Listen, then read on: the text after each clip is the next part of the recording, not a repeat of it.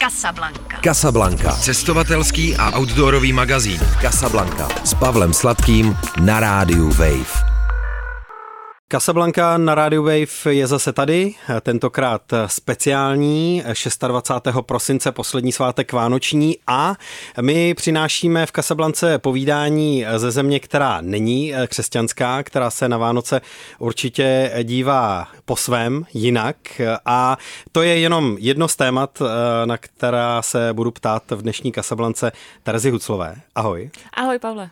Která má s Marokem bohaté zkušenosti, kde průvodcuje, kde řadu let žila, kde tráví velkou část roku i dnes a mě teda bude zajímat na začátek, od jakého bodu nebo od jakého momentu se tvůj vztah k Maroku začal odvíjet. Jaká třeba byla tvoje vůbec první návštěva Maroka, tvoje první minuty nebo hodiny na marocké půdě? Tak eh, moje první návštěva Maroka bylo asi před eh, osmi lety, takže už je to vlastně docela doba. A poprvé, když jsem do Maroka jela, tak to byla spíše náhoda. Já jsem chtěla jet eh, na nějaký dlouhý trek a kamarádka mi říkala, že Vysoký Atlas, že je zajímavý pohoří, takže jsem jela do Maroka poprvé trekovat a opravdu tak eh, ten vysoký atlas eh, mě od začátku bavil, eh, líbilo se mi tam, zajímal mě život lidí tam, s některými jsem se zpřátelila. No ale co mě teda vůbec nebavilo, tak byly marocký města, to, když si vzpomenu na svoji první návštěvu Marrakeše, jak jsem tam bloudila v té Medině, nemohla jsem najít cestu ven a lidi mě pořád někam strkali, posílali do špatných směrů a v tu chvíli prostě, kdyby mě někdo pověděl, že o pár let později že budu v té Marrakeši žít, že se tam vyznám, že budu ty lidi znát, vědět si doprava, doleva, tak bych se mu prostě hrubě vysmála, že nic takového není možný. No takže vlastně moje první momenty z Maroka byly takový trošku rozporuplný a měla jsem za to, že prostě tou mojí první návštěvou to skončí, prostě viděla jsem Maroko a stačí. No ale z nějakého teda důvodu asi to ve mně trošku zaselo nějaký semínko, protože později, já jsem normálně pracovala v bance v Düsseldorfu a měla jsem teda chuť vyrazit trochu do světa a chtěla jsem se na cestách živit jako učitelka Němčiny. No a vlastně jsem plánovala, že pojedu do, do Mexika, do Jižní Ameriky, jsem hlavně chtěla procestovat, ale v, když už jsem to měla skoro domluvený, tak Prostě náhoda, četla jsem v novinách rozhovor s eh, ředitelkou eh, jazykové školy v marockém Fezu a ona strašně krásně psala o těch studentech, o marocké kultuře. A já jsem si říkala, no Terezo, ty jsi v tom Maroku byla, ale ty si tam asi nic nepochopila. Prostě mi to přišlo takový celý nedokončený a říkala jsem si, já bych se do toho Maroka možná ještě vrátila. No a tak eh, jsem, jsem ty ředitelce napsala a za pár měsíců tak eh, jsem se teda stěhovala do marockého Fezu, ne do Mexika, s tím, že tam teda eh, prostě pár měsíců zůstanu a potom, že už pojedu do toho Mexika. Tak eh, tam jsem nakonec nedojela a zůstala jsem v Maroku. Medina ve Fezu není menší než Medina v Marrakeši a vyznat se v ní taky není úplně snadné, takže tam to problém nebyl, aspoň na začátku teda? No tak tam to bylo úplně příšerný, tak já ještě ke všemu opravdu, já teda nemám moc dobrý orientační smysl, ale prostě z nějakého důvodu jsem toužila v té Medině prostě žít a vyznat se tam. Takže jsem se opravdu nastěhovala do té do samotné Mediny, do jejího centra. Našla jsem si tam takovou rodinu, se kterou jsem sdílela docela takový malý byt. Ještě jsem si říkala, jak to bude skvělý, jak se perfektně do té marocké kultury zaintegruju. No ale v, prostě vyšla jsem do ulic a tam prostě panická hruza, že už eh, nikdy nevídu zpět. No ale eh, zase jsem si říkala, jako i to největší bludiště musí mít nějaký systém, takže jsem vlastně tu Medinu potom začala proskoumávat v takových maličkých kruzích a opravdu jsem si snažila zapamatovat všechny ty ulice a všechny ty odbočky. Lidi si mysleli, že jsem cvok, protože jsem prostě 20krát dokola chodila pořád tu stejnou trasu, abych si to zapamatovala. No a pak jsem to postupně jako rozšiřovala, takže po pár měsících jsem se tam už potom vyznala, znala jsem ty lidi taky a teďka se tam teda docela, docela orientuju. A když tam teda dlouho nejsem, tak eh, člověk ty cesty trošku zapomene, takže když eh, potom tam třeba s někým jedu, mám tam někoho provádět, tak eh, když předtím nemám jako, když tam nějakou dobu nejsem, tak si to trošku musím dokonce potrénovat, ale člověk se tam nakonec vyzná. Takže každý labirint má východisko takže jsi nejdřív udělala takový jako mentální provázek, šla si až na jeho konec a vracela se stejnou cestou, jo. tam, kam až se dalo dojít a pak si rozšiřovala. Jo, přesně, přesně tak, říkala jsem si, musí to mít nějaký systém, tak začni od těch nejmenších, eh, nejmenších okruhů a postupně to, to rozšiřuj, takže... Ta úplně první návštěva eh, v Maroku eh, byla letecky nebo po zemi, nebo jak? No, poprvé jsem tam doletěla. Normálně jsem letěla letadlem do, do Marrakeše. Protože já mám třeba kamaráda, který překročil marocké hranice na Gibraltaru. V rámci výletu, který byl zaměřený hlavně na Španělsko, si udělal mm. jenom takový jako výlet do arabské exotiky. Vrátil se úplně vyděšený eh, právě z prodejců eh, z Mediny v Tangeru. Měl pocit, že ho tam chtěli stáhnout z kůže a obrat všechny peníze a málem rozřezat na kousky a, a podobně. A eh, já jsem vlastně do Maroka poprvé přijel taky touhle cestou, trajektem mm. z Gibraltaru do eh, marockého Tangeru. A eh, byl jsem eh, kvůli čtení průvodce právě na to strašně jako nastražený, nabroušený, jako budou mě chtít obrat, taxikář bude chtít pětkrát tolik nebo dvacetkrát tolik, všichni mi budou chtít něco prodat a byl jsem ty první dny hrozně jako odtažitý, ostražitý, odmítavý vůči všemu a pak jsem začal povolovat a zdálo se mi, že vlastně tohle nakonec byla dobrá eh, strategie, protože jsem mil, Maroko jako miloval vlastně od eh, prvních, eh, prvních dní. No, já jsem vlastně měla taky takový ze začátku reflex, že protože člověk je taky tak nastavený, co si přečte od jiných cestovatelů, co si třeba i přečte v novinách, co si přečte v různých knížkách. Takže jsem vlastně ze začátku ke všem přistupovala se strašnou eh, nedůvěrou, i jako k lidem, eh, který jsem tam eh, potkávala. Nevěděla jsem moc, jak se k ním chovat, co si k ním můžu dovolit, jestli oni, když mě právě pořád něco nabízejí, jestli to myslí špatně, nebo jestli to se mnou vlastně myslí dobře. No a postupně jsem zjistila, že vlastně touhle nedůvěrou tak si k těm lidem i svým způsobem nebo k té kultuře zavírám, zavírám cestu a teprve v momentě, kdy jsem se vlastně na tady ten jejich eh, styl naladila, začala jsem to brát všechno tak eh, volně, spíš eh, jako zábavu, tak opravdu jsem, jsem si to Maroko jako zamilovala a našla jsem, začala jsem si tam postupně nacházet přátele, takže prostě tady to takové jako, taková lehkost, kterou člověk k tomu Maroku přistupuje, tak je docela důležitá. Mluvíš eh, v Maroku francouzsky nebo arabsky? No, ze začátku tak eh, jsem mluvila francouzsky a anglicky a vlastně jsem eh, postupně jsem teda začala mluvit arabsky, respektive tím marockým dialektem arabštiny, říká se mu daríža. Ale taky to nebylo hned, protože když jsem se začala vlastně po příjezdu, já jsem měla takovou ambici, že se tu arabštinu naučím, ale mě to vůbec nešlo. Prostě já jsem si to vůbec nepamatovala, ty slovíčka byly strašně těžký, vůbec nic mi to nepřipomínalo. No a tak jsem si říkala, kašlu na to, teď já stejně za pár měsíců pojedu do toho Mexika, tak, tak já se to učit nebudu. A vystačím si s francouzštinou, No ale pak už jsem tam teda byla skoro ten rok a zjistila jsem, že měla jsem pocit, jako, že mi to strašně moc uniká a že lidi jako pořád o něčem vtipkujou, že jsou vlastně strašně zábavní, že bych se s nima mohla úplně perfektně pobavit, perfektně se zasmát, ale že jim prostě nerozumím. No a tak eh, jsem si řekla, tak já to ještě jednou zkusím a začala jsem se tu eh, Darížu teda ještě jednou učit eh, a možná tím, jak už jsem v tom prostředí nějakou dobu byla, tak už mi to začalo docela jít a potom jsem se docela rychle rozmluvila, takže teďka normálně mluvím, mluvím tou Darížou.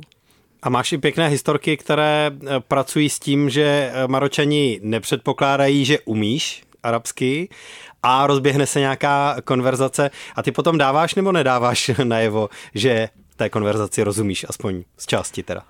No tak to je právě úplně super, protože je to fakt, eh, Maročani prostě eh, si myslí, že já jim nerozumím, takže kolikrát se člověk eh, dozví docela zajímavé věci i o sobě.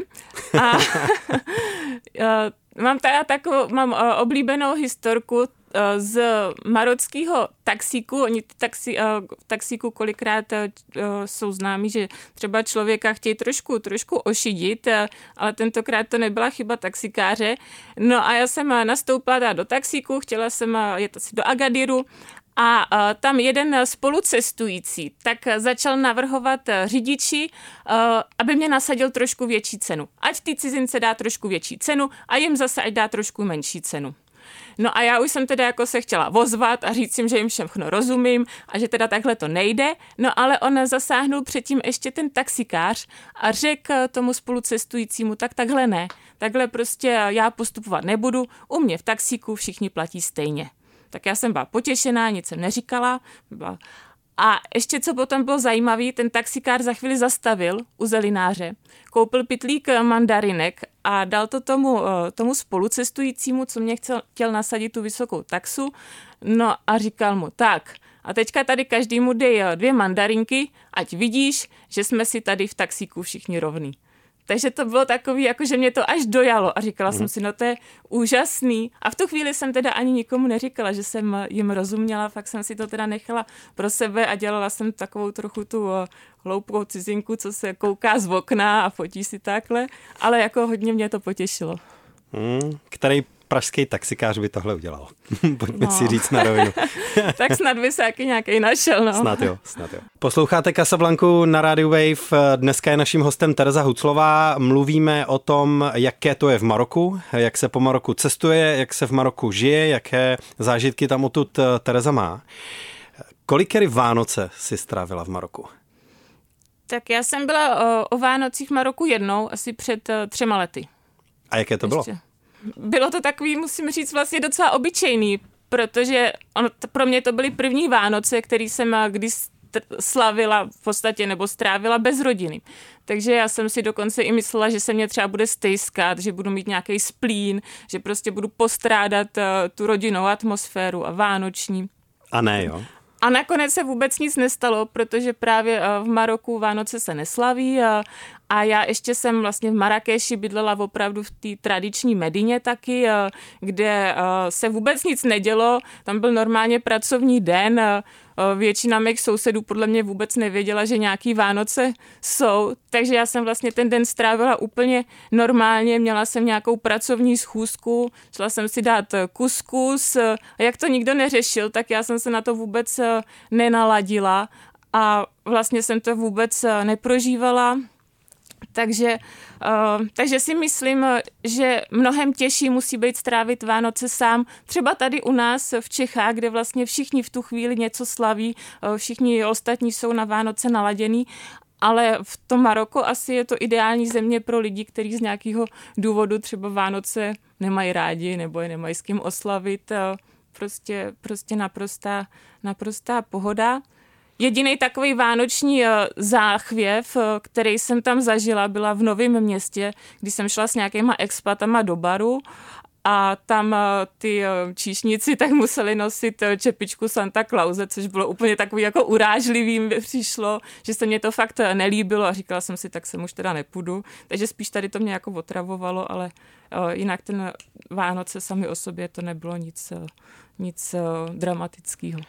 Takže myslíš, že ten podnik, který byl určený pro expaty, pro cizince, eh, nařídil svým zaměstnancům Santa Clausovské čepičky, aby teda jako dodal uh, nějaký uh, trošku toho vánočního kýče, jo? Jo, to si přesně myslím, že to bylo, že to bylo zaměřené na cizince a říkali si, tak cizinci mají rádi Santa Clause, jen ať si dají čepičku, no. Takže jako Vánoce nic, ale co teda člověk může v Maroku zažít, tak je docela taková jako zimní atmosféra, až taková jako ladovská, ladovská zima možná, uh, protože uh, v Marrakeši teda taky v zimě je zima, ale v horách ve vysokém Atlasu, tak uh, tam vysloveně sněží, takže třeba ty berberské vesničky jsou potom v zimě pod, pod sněhem a to potom prostě lidi tak vyrazí ven, staví sněhuláky, děti na sebe navlíknou, co se dá, jezdí tam prostě na pytlích z kopce, tak to je takový jako skoro zimní, skoro vánoční. No. A na ten štědrý den v Marrakeši koupila sobě si e, nebo někomu v okolí nějaký dárek, nebo na to si taky rezignovala? Ne, já jsem nikomu nic nekoupila, ani možná domů, prostě já jsem ty Vánoce úplně ten rok vypustila a asi jsem se večer jsem se zabalila, další den jsem měla na nějaký trek do hor právě, tak uh, jsem vlastně prostě ty Vánoce tak vypustila. žádný salát nebyl, žádný kapr nebyl, cukrový nebylo, no nic, no. A žádné dojemné telefonáty. No to jo, to já jsem asi domů zase zavolala samozřejmě, to by mě neodpustili, ale teda dojmutá jsem nebyla, no. teda, si to teda poslouchá teďka někdo z mojí rodiny, tak se jim omlouvám takhle, ale... Takže si na štědrý den večer uh, balila na trek do Vysokého Atlasu? No, no, no, do Vysokého Atlasu jsem balila prostě baťoch. A... No ale ve Vysokém Atlasu v zimě, tak to uh, vyžaduje už jako pořádné zimní vybavení teda, ne? Eh, ono záleží eh, kdy a taky záleží eh, kde, protože ten Vysoký Atlas obecně vlastně se tam dá trekovat celý rok, ale v zimě ne třeba v těch nejvyšších výškách, protože tak vlastně ty nejvyšší, nejvyšší treky tak jsou od 3000 do 4000, tak tam třeba v zimě i teďka už sníh je, ale v těch nižších polohách okolo 2000, tak třeba sníh napadne, potom roztaje, takže se tam trekovat dá a jsou prostě místa, místa, kde se dá víceméně chodit eh, pořád. Takže jo, v zim, takže v, zim, v noci tak eh, v noci tam je zima, je tam pod nulou, eh, ale přes den tak třeba svítí sluníčko, takže se, se dá chodit i docela bez zimního vybavení. A ta ladovská zima v berberských vesnicích, jak to vypadá? Jak, to, jak si to prožívala? A ty mluvíš i berbersky? Trochu, nebo jak to je?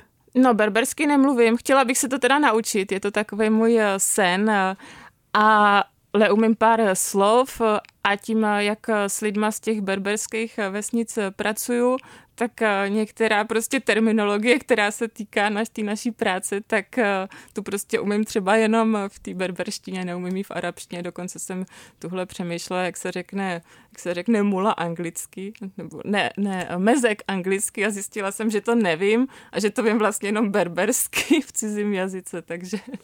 Jo. Ty domky v berberských vesnicích, tam se v zimě topí jak? No, oni tam obecně moc eh, netopí, což eh, je takový docela nepříjemný eh, pro mě teda, která má ráda teplo, tak jako v tom vysokém atlase není moc, nemají moc dřeva, takže s ním musí docela šetřit. Není to, že by v berberském domku měli třeba kamna postavený, nebo že by tam měli krp, spíš se prostě ohřívá jenom nad nějakýma, nad nějakýma uhlíkama, a uh, seděj, seděj doma přikrytý dekama, někde prostě přikrytý kobercema, oni vlastně jako v, opravdu v těch, v těch hodně odlehlých e, vesnicích, e, kde opravdu ty domky jsou takový hodně jednoduchý, že nemají žádný vybavení, tak uh, uh, třeba ještě kolikrát nemají ani okenní tabulky, takže prostě si ucpávají vlastně, vlastně ty okna takovýma hadrama nebo taky kobercema a takhle prostě stráví zimu, no. Drsný život. Takže je to docela, je to docela drsný život. Člověk si řekne uh, Afrika, ale uh, jako tady ta zima, tak mě třeba překvapila a hlavně mě teda překvapilo, jakým způsobem lidi tuhle zimu snášejí. Že oni vůbec nemají prostě zvyk, my přijdeme do místnosti, sundáme si bundu a, a sedíme prostě v tričku, tak to i v Marrakeši je vlastně nemyslitelný v zimě. Prostě lidi sedějí doma v bundě, jedí v bundě, normální. Já si představuju, že eh, skvělé vánoční nebo vůbec eh, zimní jídlo eh, by mohlo v Maroku být tažín. Můžeš přiblížit, co to je nebo na jaké způsoby se dělá a co pro Maroko tažín vlastně znamená? Tažín je v podstatě marocká kuchyně, by se dalo říct tažín je takový hrnec, eh, normálně hliněný hrnec v takovém kruhovém tvaru nebo v takovém kuželovitém tvaru. Dalo by se říct, že to je takový marocký papiňák v podstatě, nebo něco mezi papiňákem a troubou a dá se v něm upravovat jídlo na všechny různé způsoby. To znamená, že když někdo přijede z Maroka a řekne ti, eh, že je to celý, celých 14 dní tažín, tak se nemusíš děsit, že prostě by ho tam futrovali celých 14 dní jedním jídlem, ale pravděpodobně jet různý tažiny právě připravený z hovězího masa, tak třeba jako skvělý zimní tažín, tak je, tak je ovčí s, s skopovej, se, se švestkama, to je takový se skořicí, protože skořice tak příjemně prohřeje. Potom se dělá tažín s kuřetema, s meruňkama, s kuřetema, s fíkama, potom se zeleninou, prostě tažínu, tak s rybama jsou, jsou spousty. Ale Maročani teda mají ještě eh, spousta jiných, eh, jiných jídel a když si se ptal na to zimní jídlo, tak eh, to je pokrm, který není tak úplně moc známý. Spousta cizinců ho vlastně vůbec neochutná. Říká se murfisa a to je hodně takový hutný jídlo, jí se právě v zimě. A jsou to vlastně, jsou to nudle s čočkou a s holubým masem. Uhum. Takže zajímavá kombinace, ale opravdu ještě se to dělá v takovém vývaru, jako takovým silným vývaru, takže to, když si člověk dá, tak ho to tak trošku nakopne, trošku ho to prohřeje. A ramadánové jídlo je polívka harira?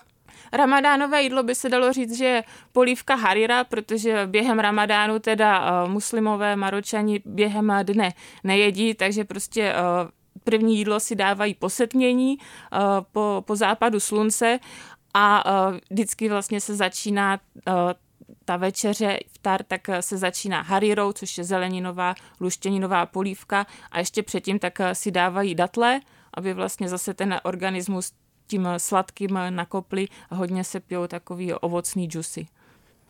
Ty během ramadánu v průběhu dne jíš nebo nejíš?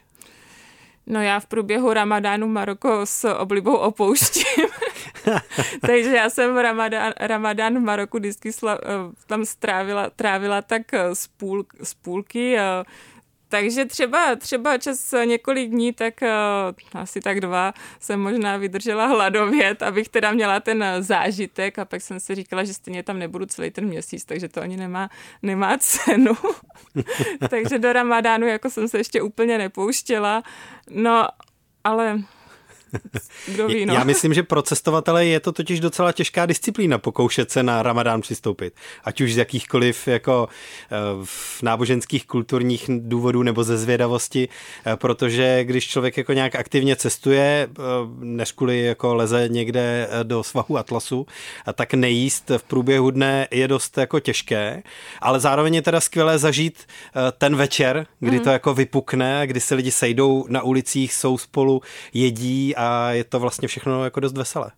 Jako jo, jasně, ono to zajímavé to je, protože vlastně to Maroko v tu chvíli je úplně trošku jiný, je to tam jako takový strašně duchovní, takový eh, spirituální.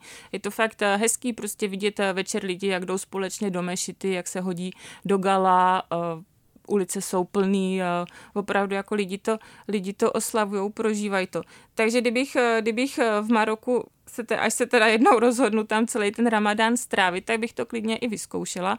No ale jako jinak, jinak to je teda těžký, protože samozřejmě eh, během toho dne potom je člověk unavený tím, jak nepije, tak tě bolí, bolí tě hlava, těšíš se na ten už na to jídlo, na ten večer. Oni teda říkají, že po pár dní tady ta touha trošku odezní, no tak jsem asi teda nehladověla dost dlouho, takže ta moje touha neodezněla.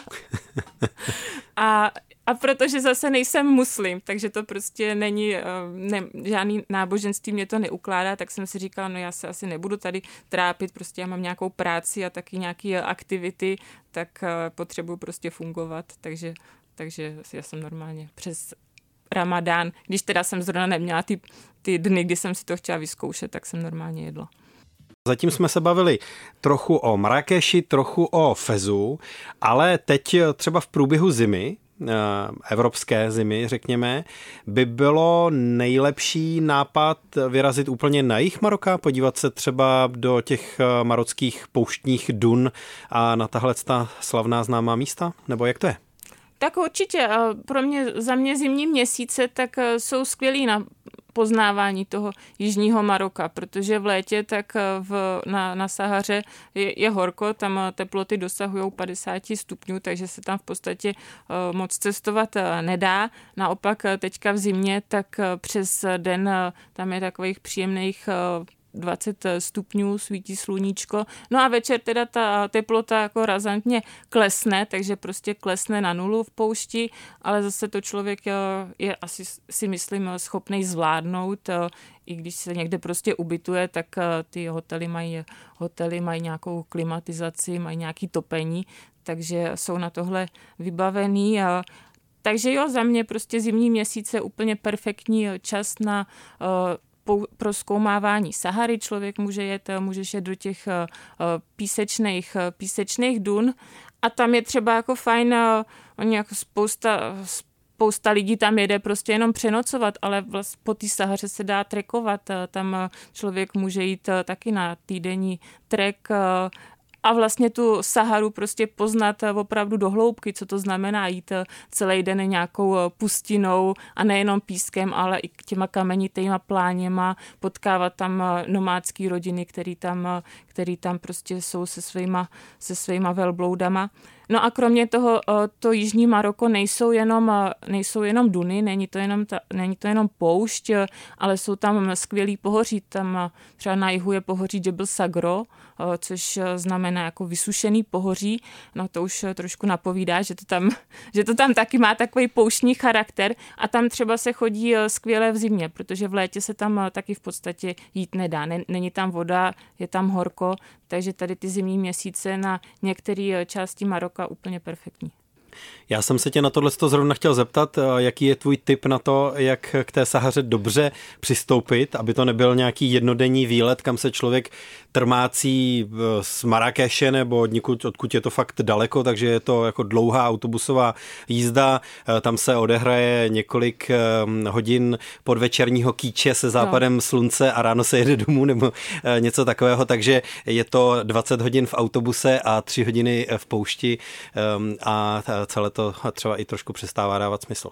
No, tak to mě třeba vůbec nedává smysl tady ty výlety opravdu, jako se trmáce 20 minut tam kvůli přespání v poušti a zase se trmácet 20 minut, 20 hodin zpátky. To opravdu si člověk neužije.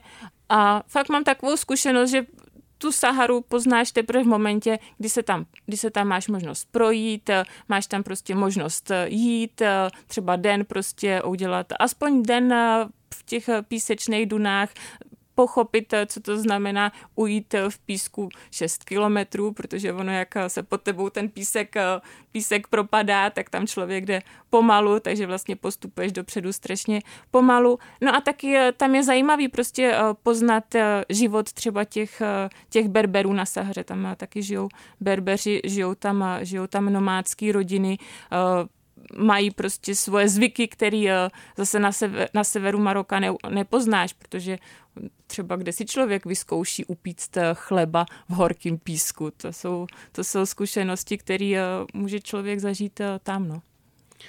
A to, že Evropani přijedou do Maroka, ať už teda do kterékoliv části, do té pouštní nebo kamkoliv jinam, a pak si nakoupí nějaké ty tuarežské šátky, oděvy a takhle, považuješ za dobrý nápad, anebo je to spíš třeba i pohledem místních trochu trapný? když to tam Evropani nosí?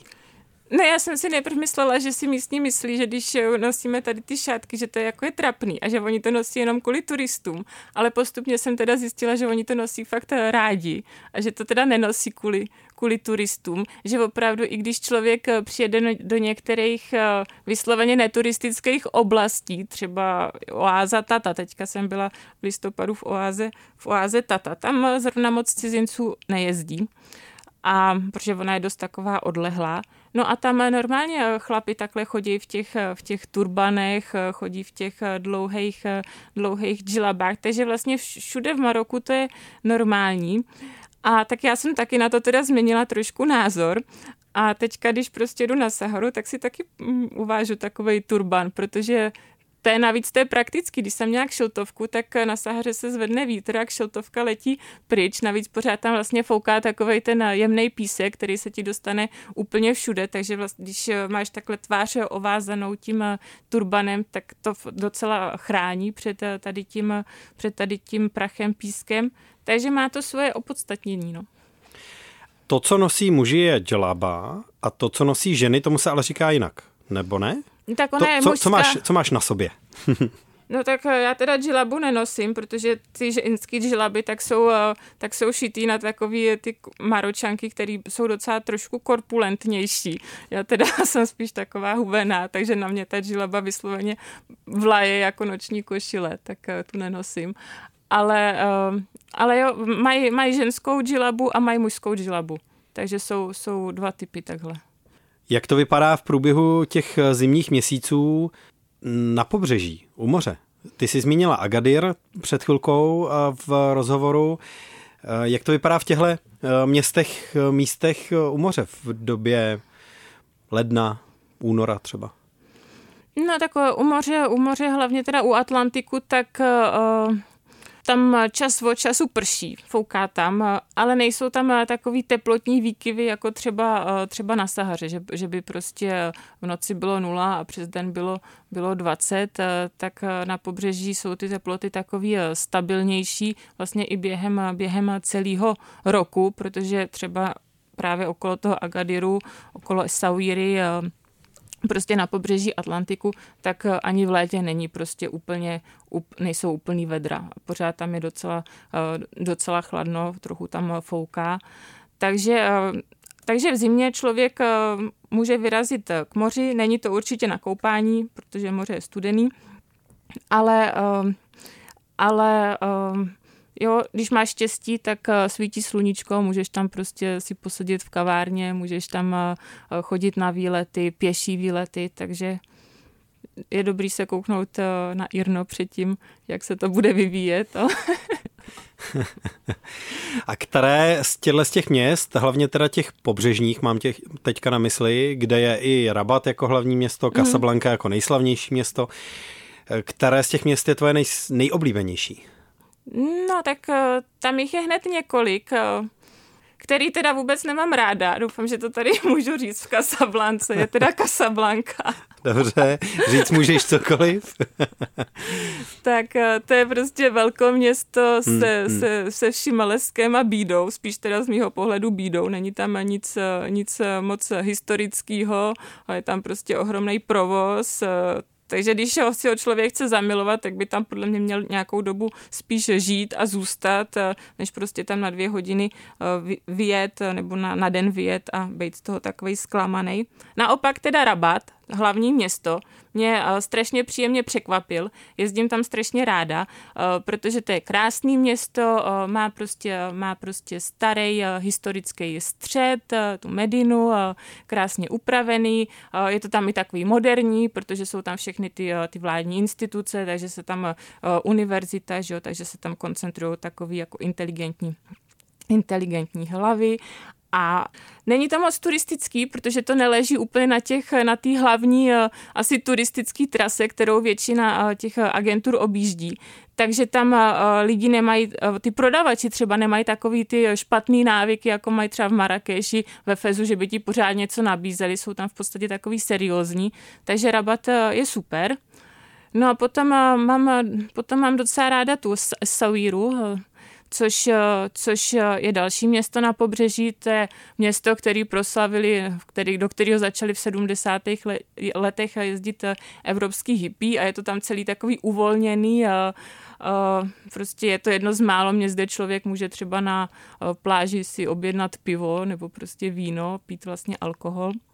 Jezdí tam s oblibou i Maročani, mladí Maročani prostě na víkend, prostě trochu pobavit, trošku zažít něco, něco jiného. No a potom, co mám vysloveně ráda, tak jsou Agadir, teda taky ráda nemám, ale za Agadirem dál na jich, tak je třeba městečko Midleft, dalo by se říct, že je to takový zapadákov, ale vlastně okolo jsou nádherné pláže. Je tam taková pláž Lexíra, strašně taky nejezdí tam moc lidí, takže člověk tam je víceméně sám, takže všechny tyhle destinace doporučuji. Někde na pobřeží je taky město, ale já si teď nemůžu vzpomenout na jméno, kde je eh, památka UNESCO, obrovská podzemní cisterna, kamená, kde mimo jiné Orson Welles natáčel jeden ze svých filmů, Otela, myslím. Jo, jo. Je to fakt působivé místo. Jak se jmenuje to město? Vzpomeneš si? Jo, to je ta El Jadida. Aha, El Jadida. Což znamená jako nový. A ta cisterna, já jsem tam strašně chtěla jet, eh, protože jsem právě o tom četla a říkala jsem si, jako jak tam nafotím krásné fotky. No a jela jsem tam teda se svým marockým kamarádem, on se tam platí nějaký vstup, eh, docela asi velký, protože on úplně protočil panenky, když viděl tu částku, kterou má zaplatit za to, aby vlez do té cisterny. No ale pak jsme tam teda šli ten, a on vysloveně byl otrávený, že prostě, protože to je, že je to ta podzemí, je to, je to zajímavá konstrukce, ale je tam vlhko, je tam tma a ten z toho byl úplně prostě v šoku za, za takovou díru, kolik si prostě účtujou peněz. Takže dokonce jsem chtěl i ty peníze vrátit. Takže já mám prostě tady tu cisternu a tuhle El Jadidu spojenou hlavně tady s tímhle s tím výstupem. Ale jako jinak, když člověk do El Jadidy jede, tak eh, je zajímavý se tam podívat, to určitě jo. Pokud možno teda asi bez marockých kamarádů. Udělala jsi někdy v Maroku eh, něco, co se dotklo místních? Urazila jsi někdy nevědomky něčím, co si dělala, řekla, pronesla uh, okolí? No, to jsem, to jsem se teda dotkla a dokonce jsem možná teda jako i víckrát, ale o jednom teda vím a to jsem musela i dlouho, dlouho potom eh, žehlit, eh, protože eh, byla taková historka, No, ty už jsi to zmínil, že prostě některý ty Maročani třeba v těch marockých obchodech, že mají čas od času tendenci ty Evropa, nás Evropany trošku, trošku vošidit. A když už tam nějakou dobu v tom Maroku žiješ, tak už prostě víš, že tě třeba zrovna šidí. Já jsem taky někde byla a taky mě zrovna někde šidili. A zrovna jsem měla blbej den a říkala jsem si, já se šidit nenechám a, a teď eh, jsem se jako začala s tím prodavačem opravdu hádat a, a už jsem byla a prostě jsem se naštvala a dostala jsem se do nějakého varu a ještě už jsem teda uměla arabsky a já jsem mu arab, v té arabštině řekla něco jako ty jsi teda pěkný zloděj. A to prostě ten obchod, eh, všichni lidi, kteří tam byli, tak úplně stichnul. A já jsem si říkala, aha, tak to jsem asi přehnala. Ten, ten, ten prodavač tak jako taky stichnul. Teď po mně jako hodil zpátky ty peníze, opravdu jako po mně takhle, takhle hodil a prostě řekl, ať vypadnu. No tak já jsem teda vypadla. A teď jsem si říkala, no to je ale blbý, tak eh, to bylo ještě v té čtvrti, kde jsem bydlela, jsem si říkala, no to on třeba tady jako začne teďka rozhlašovat eh, a vůbec asi jsem to teda přehnala, protože já jsem se jako opravdu dotkla jeho, jeho vážnosti, vlastně to, že jsem mu řekla nějakouhle prostě z pohledu Maročana hrubou, hrubou nadávku, tak eh, toho jako strašně, strašně urazilo. Protože vlastně Maročani mají v sobě, že i když je nějaký problém, eh, že ho s tebou řeš, že vlastně k tomu protějšku, k té eh, protistraně, že přistupují jako s úsměvem, že vlastně tím, že bys měl tomu člověku ukazovat eh, respekt, prostě mu prokazovat respekt. Takže vlastně já jsem jeho respekt, důstojnost úplně takhle smetla a No, takže já potom jsem se mu šla omlouvat a dlouho, dlouho jsem to vlastně tam trošku potom musela žehlit. Mm-hmm. Takže jako jsem se omlouvala a říkala jsem, že jsem si úplně přesně neuvědomila význam toho slova a že vlastně v té arabštině ještě tak úplně jako dobrá nejsem a různě jsem to a on na to postupně nějak přistoupil? No, teda, ono no? se na to asi postupně trochu zapomnělo. A... Takže si už, pak... už, už, už jsem tam potom do toho obchodu i asi chodila. No. to, byl obchod, to byl obchod s čím? Co to byla, tam kupovala? To, byl, to byla kopírka. To, takže já jsem si tam šla, já jsem si tam šla tisknout letenku. A já jsem si tam šla tisknout letenku a ono zatímco, ono zatímco letenky nebo tisknutí je prostě v Maroku levný, tak když si chceš vytisknout letenku, tak ty prodavači automaticky předpokládají, že když máš na let, na let, na, takže máš asi hodně peněz, tak ti vždycky naúčtují prostě nějakou pořádnou dardu za vytisknutí jednoho papíru. No a mě to zrovna naštvalo v tu chvíli, takže takhle to takhle to vyeskalovalo. Kdy máš v plánu se do Maroka vrátit? No já doufám, že co nejdřív, tak ráda bych eh, v lednu. Uvidíme, jak to bude, protože marocká vláda docela nepředvídaně zavírá a otevírá hranice podle toho, jaká se vyskytne nová mutace koronaviru, takže, mm-hmm. takže v tuhle chvíli jsou do konce roku zrovna zavřený, no uvidíme, jak to bude po novém roce.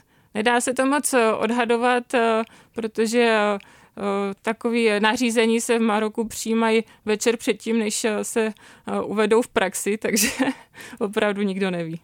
Takže zítra ráno staneš a zjistíš, jestli můžeš nebo nemůžeš letět. No, v podstatě jo, v podstatě to tak může být, no. Tak hodně zdaru se vším dalším cestováním do Maroka a díky moc za návštěvu tady v Casablance na Radio Wave. Taky děkuju. Naším hostem byla Tereza Huclova. Díky moc. Ahoj. Ahoj. Casablanca. Casablanca. Cestovatelský a outdoorový magazín. V džungli, v poušti, uprostřed oceánu. Poslouchej Casablanku jako podcast. Kdykoliv a kdekoliv. Více na wave.cz lomeno podcasty.